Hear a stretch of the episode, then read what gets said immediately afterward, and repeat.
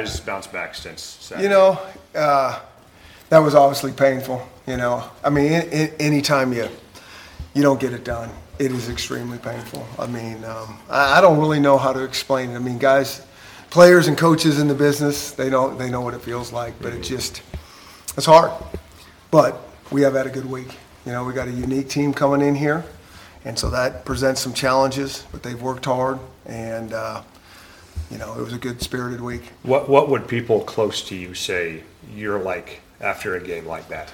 Yeah, you know, I mean, um, I, I work really, really hard to just learn from things, and it's you know my job to set the tone with these kids, and you know that that's when um, you know the coaches and leadership and all those that's the senior leadership, the leadership on the team. That's when it matters. I mean, it's easy to do things when things are all going well, um, but when it's not, I mean, we just we got to just you just stick to the process, and that doesn't mean we're not learning, tweaking as we go, but we just got to keep working. What What were maybe the biggest takeaways for you? If you did learn something from that game, what was that? Uh, you know, I- I think in a lot of ways we still have some young tight players learning what we're doing, and and so it's not a matter matter of like you know it it always to me comes down to fundamental football, you know fundamentals and techniques, and we just got to keep getting better at those things in terms of tackling, getting off blocks, covering guys,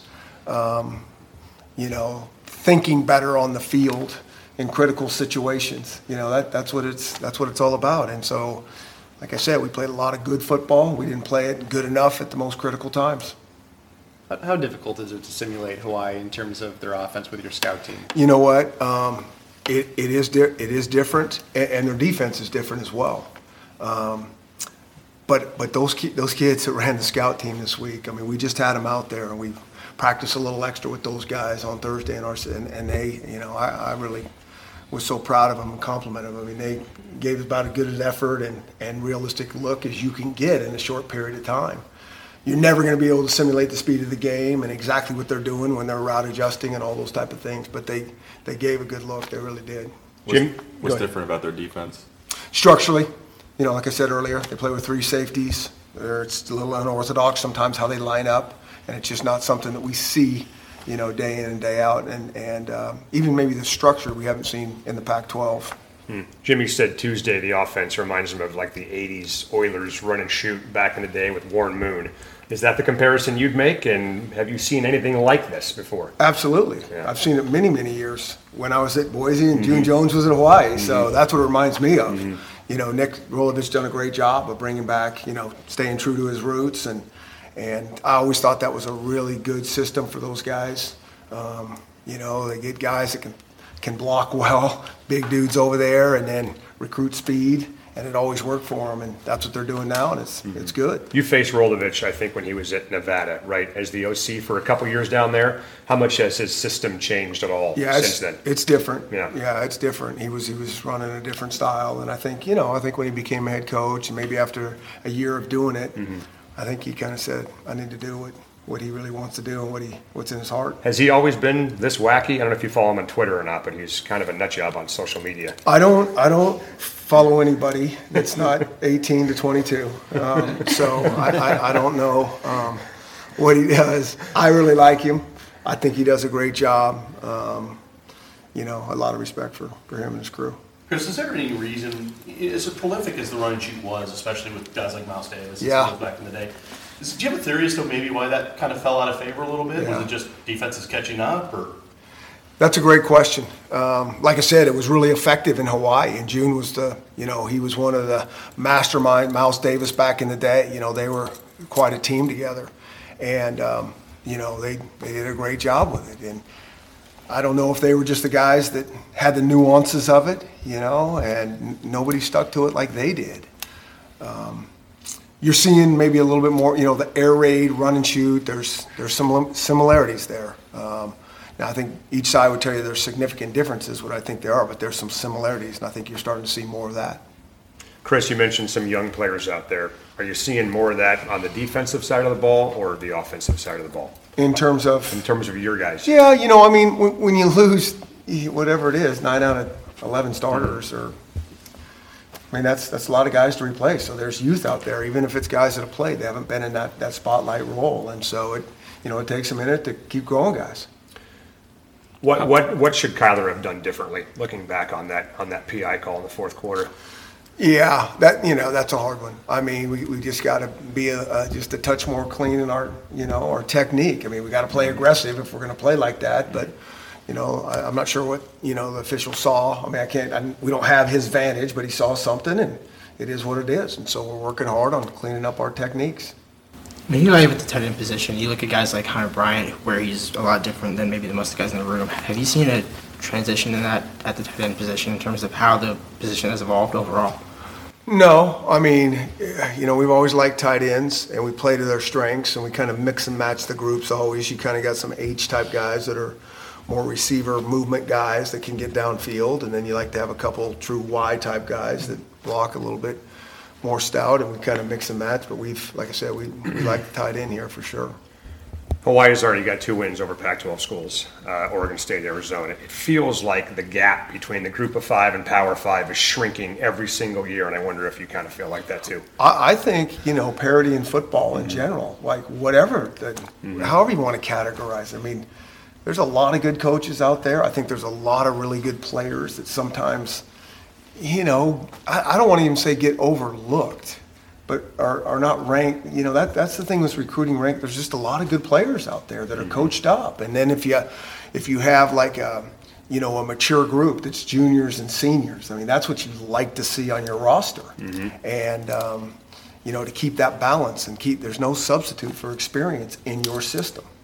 And I think that creates a lot of parity. Do you think that with quick access to information nowadays, as opposed to maybe even like five, ten years ago, that that's really helped the teams in the groups of five and below in recruiting to find maybe some, some of those diamonds in the rough? Yeah, I think that's, you know, I think that's probably accurate. Um, and not, not only that, but just the information that's out there that you can see in football and studying football and, you know, the combination of all those things. I mean, the other guys on the other side got good coaches too. I mean, they're not going to be there if, you know, they're not good coaches. I don't care. Anybody that's on our schedule that we play, they are good coaches. And then you couple that with guys that, you know, you're talking about that are, um, you know, whatever. You know, I, I don't know if they're under the radar to us because we know a lot of these guys we play against that we've looked hard at them and, um, you know, so there's there's just a lot of parity. I was curious also with some roster changes, what have you, have any of the walk-ons been offered or uh, been given scholarships? No, no, not at this point. Introducing the Two Way V4, where groundbreaking fuel cell technology meets fresh foam cushioning for the ultimate performance. With Fuel Cell, each step feels explosive, delivering unparalleled energy return. Paired with fresh foam, experience maximum comfort throughout the game. Its lightweight textile upper offers support and breathability without sacrificing agility. Whether you're hitting the clutch shot or locking down the opposition, the Two Way V4 gives you the tools to play at a high level. Learn more and purchase the Two Way for yourself at newbalance.com. You get, get a chance to watch any of the Dallas Cowboys on Sunday? No, chance? I did not see one snap. What, what's your? Uh, just, I'm, I'm curious if, if you thought Kellen Moore would, would Oh, yeah. to the point of being Oh, an yeah. NFL offensive coordinator at some point. Well, he's going to be a head coach here. You know, I mean, that's how it works in the NFL. You know, right? You do good, and you're like under 30. You're getting, you know, you're getting a job fast. But no, we knew all along. And in fact, back in the day when he came to us, we had a bunch of, you know, younger coaches. Um, and he wanted to, like, he knew he wanted, his dad's a coach, and he knew he wanted to coach. His brother wanted to coach.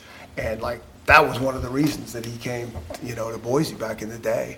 And so, you know, for him to play the NFL card for, for a few seasons and, you know, see what that's all like. Um, there's nobody that's around Kellen um, that knows him, knew him in high school, knew him, that is surprised that he's coaching, coaching well at that level. Did he, I mean, obviously he's a quarterback, but did he, did he, could you tell that he kind of had the mind to be a, a good play caller, to, to be a, a guy who could run the show like that? Yeah, I mean, um, you know, I think, um, you know, there's certain guys you're around that really understand the game. He understood it as a, you know, as a high school guy coming in because of the system that they run with his dad.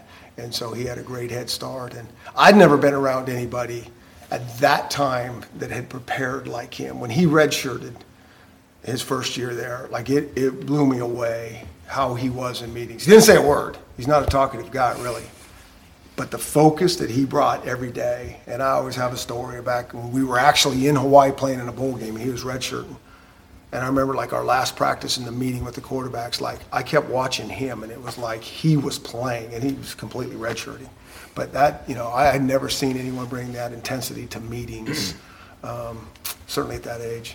How have you seen the receivers bounce back in practice since the game on Saturday? And I think Monday it kind of implied that expanding the rotation wasn't really in the cards yet. Does this Well- feel like maybe a week you might do that? No, I mean, we're, you know, we're always trying to develop these guys. We got, you know, we got good young players there, and because a guy drops a ball, mm-hmm. it, they're not getting yanked out. That's that's not how we do it. You know, because a guy throws an interception, we're not pulling him out. A guy misses a block, we're not pulling him out. You know, those guys feel about it about it as as anyone. Did they work a little harder catching some balls and maybe focus more? Yeah, they did, and so you know that's how we think about it here the young guy, we're, we still are trying to get those guys into the game, and when it's super tight games and you got experienced guys, it's hard to, you know, sometimes harder than to push them in when you'd like to. Bush talked about the red zone problems just kind of continuing in that game on Saturday. What are you seeing in the red zone that continues to kind of plague you guys a little bit? Yeah, a little bit of self-inflicted wound. Um, and like I said, I mean, i- i- if you have the same crew that you had the year before, you know, you maybe make a little, pro- little progress. But we're game two against a really good defense, and um, you know, we we um, we obviously got some work to do there. Obviously, when there's drop passes, those are going to show up. But from a, a route running perspective, getting open, getting Mm-hmm. separation, have you seen those guys make pro- make the progress you'd like at this point? Yeah, I mean, I, I- I think probably, um, I, I, I think, I think probably everybody's seeing that. You know, those balls, those guys were open. You know, so they got to do something to create space, and then we just didn't make the play, finish the drill, right? And um, so, I mean, I do think the group has improved. It's just an unfortunate time in tight games when you have, you know, guys, um, you know, certainly in critical critical times. When you throw it, you're going to have drops. I mean, that's part of it. You know, you just don't want to have that many at any one time or any one game. Paying even more attention to the weather report this weekend.